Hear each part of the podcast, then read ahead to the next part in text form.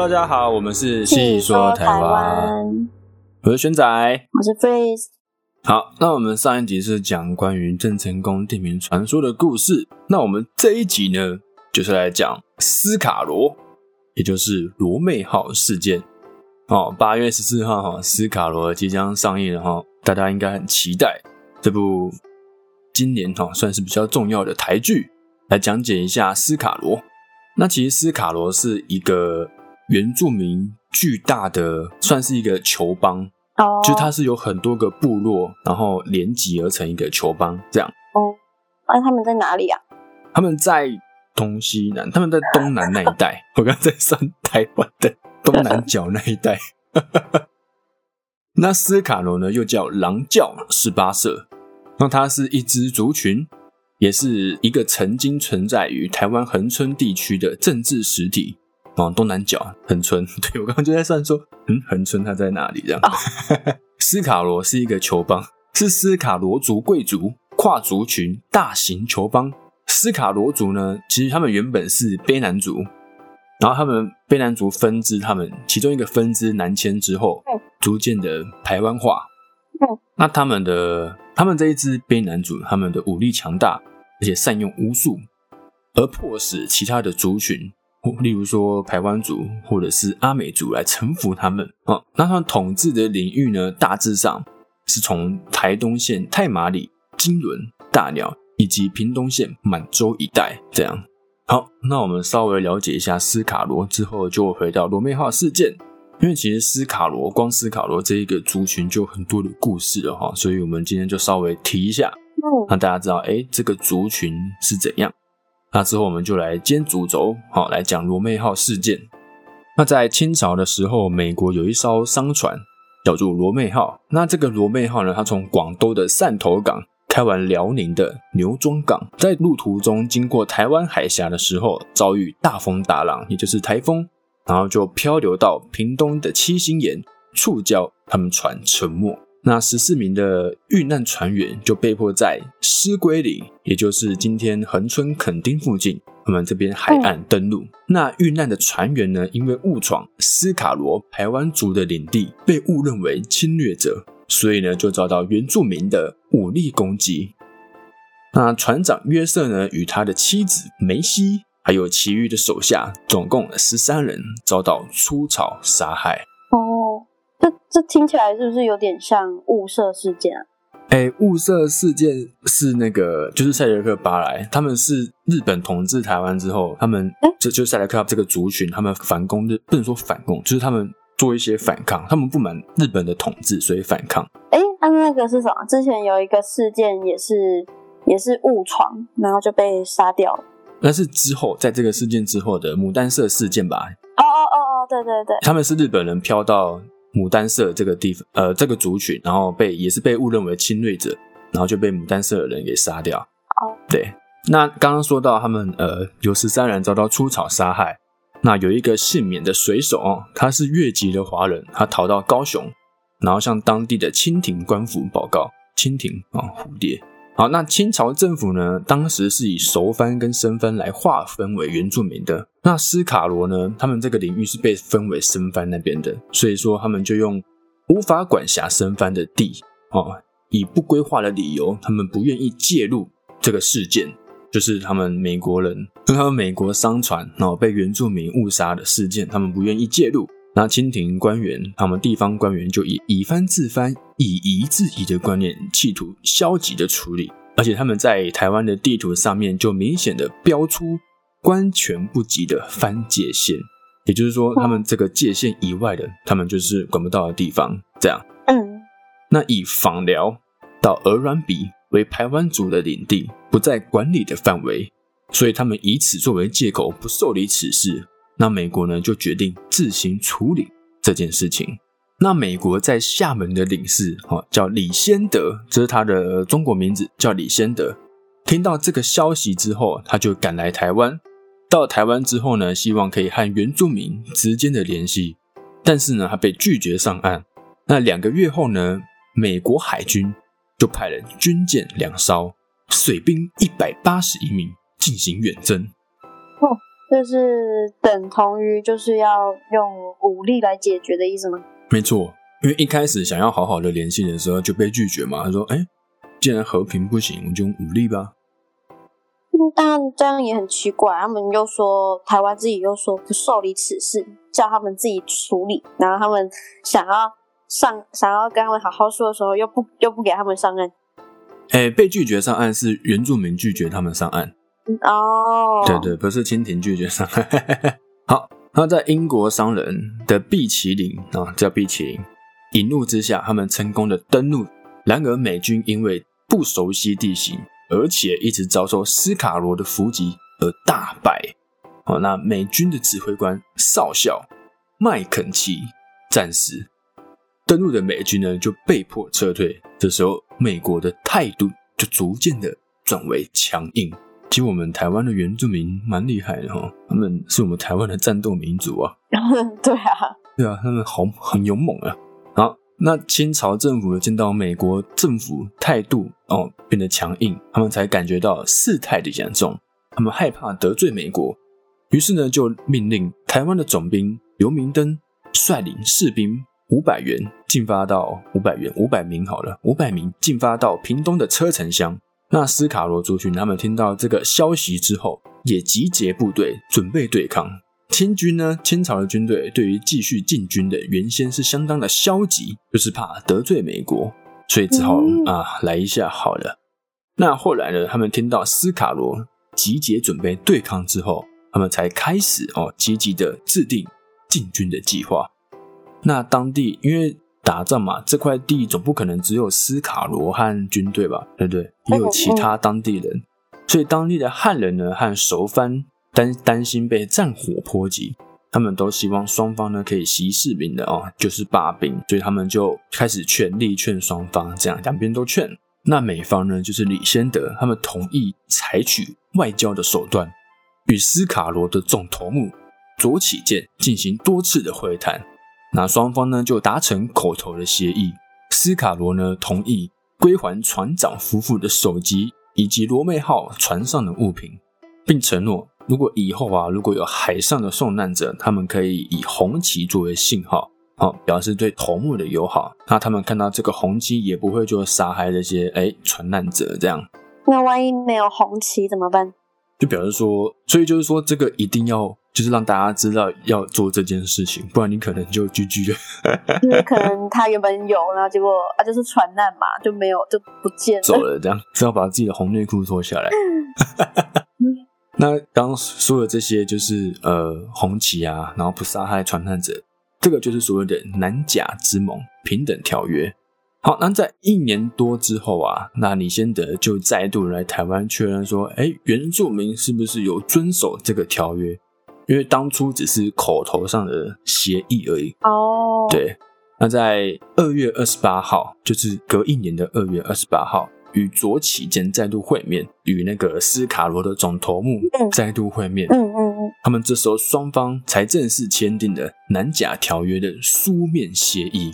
啊，罗妹号事件呢，就这边正式的告一个段落。好，那这斯卡罗这个剧不知道会把这个事件怎么演哦？听说有十二集。那这个事件是这样。好，那其实这个罗妹号事件呢，造成很大的影响。那就是之后的牡丹社事件，那我们也稍微讲一下就好。之后有机会我们再讲，我们看有哪一个剧想要拍一下牡丹社事件，我们再讲牡丹社事件。没有了。那牡丹社事件就是日本的船队在回日本的时候，也是遭遇风浪，然后漂流到台湾的东南部，被当地的原住民认为是入侵者，而遭到处决。那日本听到这个消息之后呢，就派兵攻打原住民，这个呢就叫做牡丹社事件。嗯那为什么会稍微讲到这个？就是因为刚刚故事提到的李先德，就是美国的代表，美方的代表李先德，他因为有之前罗妹号事件的经验，所以呢，他在这个牡丹社事件中就受到了日本政府的器重，被日本聘为外交顾问，啊，就协助日本交涉和对付台湾的原住民，特别特别是屏东的原住民。要特别针对他们这样，对，特别特别哦，战斗民族。那清廷呢，就是清朝政府在经历过牡丹社事件以及罗妹号事件之后，迫于国际上的压力，于是呢，就在恒春设立灯塔，也就是现在著名的观光景点鹅銮鼻灯塔。嗯，应该应该去过吧？哈，毕业旅行通常都会去。鹅銮鼻灯塔没错，那这个灯塔呢，就是保障台湾海峡东南部与巴士海峡之间海上的运行以及作业安全。哦，那傀儡花呢，就是一位台湾的医生兼小说家陈耀昌，他是根据这个罗妹号事件所写的小说。那小说都会有一些改编的部分嘛，嗯，然后呢，斯卡罗又是根据傀儡花这个小说改编而成的一部剧。虽然说有改编的部分，但是真实的历史事件，我相信，呃，这部剧应该会就是可以很好的把它拍出来，把它们还原出来。这样，那这就是今天的罗妹号事件，也就是斯卡罗事件。罗妹号事件，也就是斯卡罗，你不要是招语 事件。还是谁啦？台湾讲话就有点台湾国语啦。啊，你刚刚是快睡着，你中间完全没有插话。因为很严肃，我我就是我好像也不能说什么，就是哦哦，这样，就是要开玩笑，好像也有点不太好，又是原住民敏感话题。那罗发号是什么？哦，罗发号就是罗妹号，就是就是翻译的问题了，叫罗妹号又叫罗发号。对对对，罗妹号事件哦或是罗发号事件，就是怎么讲都可以。罗发号、哦罗妹号，对。那斯卡罗就是一个但但这嘿，哦，没有，只是说，但这个事件幸好最后是以算是听起来算是蛮顺利的，有达成协议，就是中间中间，你说以和平收场这样，嗯，我不知道，我不知道他在中间这个拉是来回拉扯是拉扯多久啊？哦，来回拉扯大概几个月而已，就是双方对峙大概几个月，就不像雾社事件那样是比较悲壮的。嗯嗯对对，他们就是算是 bad ending，灭族？也没有到灭族了，还 现在还是有赛德克，哦哦，对，赛德克族还是在，就是比较悲壮，比较被血洗的感觉。嗯，就这样看下来，其实发现台湾的原住民真的是蛮勇猛的哈，就是嗯，战斗民族。以诶，是不是都是生番来发生这些事情啊？嗯就是比较有有领地意识的感觉。就没有被规划的生番们，就是以东部吧，东部这一群原住民，他们比较哦，东部当年啊，当年不是对啊，当年当年 他们哦，那个斯卡罗族之后有机会再专门做一支讲这个斯卡罗族，他们的故事也是非常的精彩，而且充满了传奇色彩，蛮厉害的。那现在也有斯卡罗吗？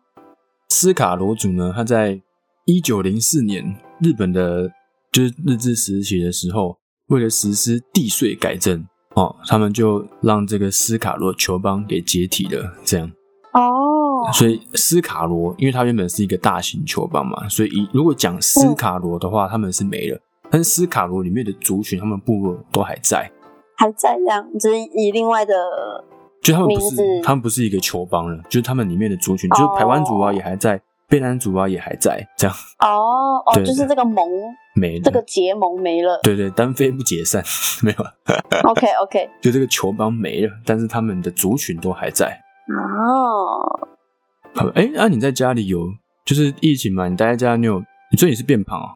有吗？